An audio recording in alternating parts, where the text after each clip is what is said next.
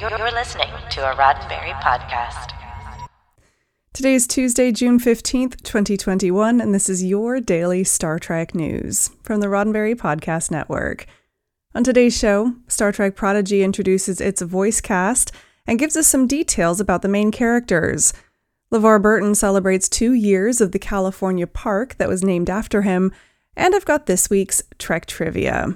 I'm Allison Pitt, and today's show is sponsored by BetterHelp. Get 10% off your first month of counseling at betterhelp.com forward slash DSTN.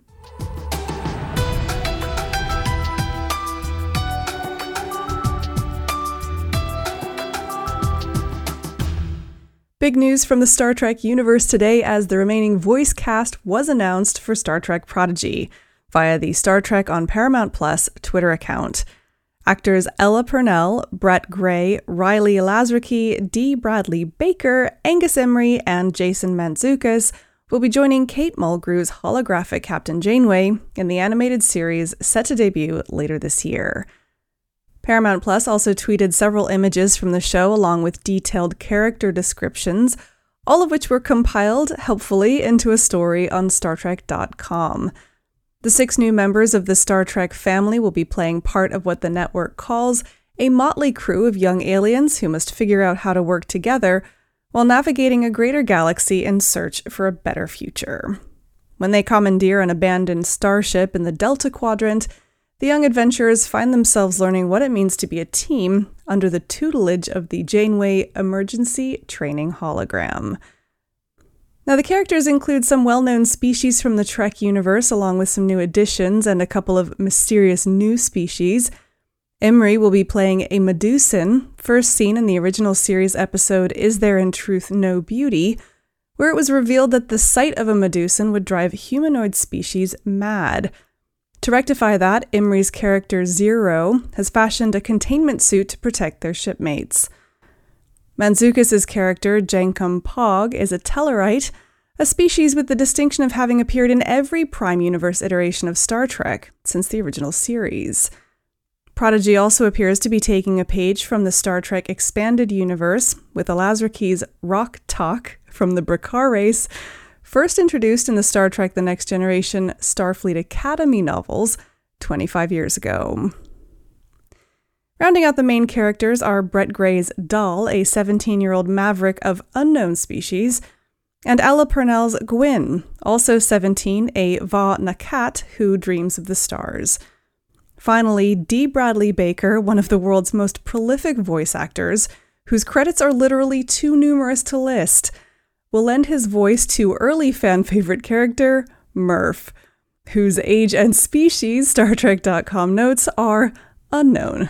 They further describe them as an endearing, indestructible blob with curiously good timing and an insatiable appetite for ship parts. I wish I was an indestructible blob. That'd be cool. Uh, anyway, you can read more about the new characters and their prodigy mission at StarTrek.com. In 2019, Richfield Park and the Meadowview community in Sacramento, California, was renamed in honor of Star Trek The Next Generation actor and upcoming Jeopardy guest host LeVar Burton. The park's new name was chosen to commemorate Burton's efforts as an activist and literacy advocate. Burton grew up just a few blocks from the park, and two years after the park was renamed, both Burton and local news station KCRA 3 took notice of the anniversary. On social media last Friday, Burton shared photos of the unveiling of the LeVar Burton Park sign in 2019, along with a comment that read, It still blows my mind. My hometown did this two years ago today. Hashtag Sacramento Proud. On June 11, 2019, LeVar Burton Park was christened in an outdoor celebration of more than 200 guests, which Burton attended. The date was also designated as LeVar Burton Day, at the time, Burton told KCRA the renaming of the park was a special honor, and he reflected on his time as a child in the neighborhood. Sacramento was like floating down the river in the summer, Burton said. Just a real lovely place to grow up. You can see Burton's full 2019 interview with KCRA 3 on YouTube. And of course, if you happen to be in the area, you can check out LeVar Burton Park for yourself that's located at 1900 Expedition Way in Sacramento, California. I've got Trek Trivia Tuesday in just a moment, but first, a word from our sponsor, BetterHelp. Sometimes, when you really need help, actually going and getting help feels like an awfully big hill to climb. You have to find someone who might not be suitable. You have to make an appointment and leave the house, which uh, can be a little scary. And you have to commit money to something that you're not even sure will be worth it. Enter BetterHelp. BetterHelp is trying to make that whole process easier so that there are fewer barriers between where you are now and where you want to be. It's more affordable than traditional counseling. You can schedule messages or meetings at times that work for you, all from the comfort of your own home, and they even make it free and easy to change counselors if you need to. If you're facing that big hill between you and the help you need, it might be time to look at BetterHelp. I want you to start living a happier life today. And as a daily Star Trek news listener, you can get 10% off your first month of counseling by visiting betterhelp.com forward slash DSTN. Join over a million people who have taken charge of their mental health Again, that's betterhelp, forward slash DSTN. And now, it's Trek Trivia Tuesday. Did you know, with the exception of credit sequences, the Star Trek The Animated Series episode The Slaver Weapon marked the first time in the franchise that the Enterprise itself did not appear, and the first, besides the cage, to lack an appearance by Captain Kirk.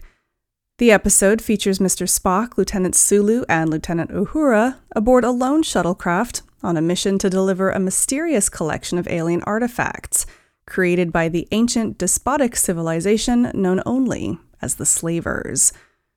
While en route, the trio are hunted for their valuable cargo by the cat like Kzinti, a race who, while only appearing in this episode, were slated to make a long awaited return in the never realized fifth season of Star Trek Enterprise. As Memory Alpha details, Star Trek screenwriter Jimmy Diggs pitched the episode to Enterprise showrunner Manny Coto under the working title Kilkenny Cats. So now, a trivia question for you. The Slaver Weapon was adapted from an existing science fiction short story written by the episode's author, who was brought in as a guest writer by story editor DC Fontana. Who was this author, and what was the name of the story?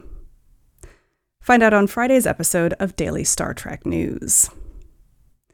Well, that's it for today's Daily Star Trek News from the Roddenberry Podcast Network.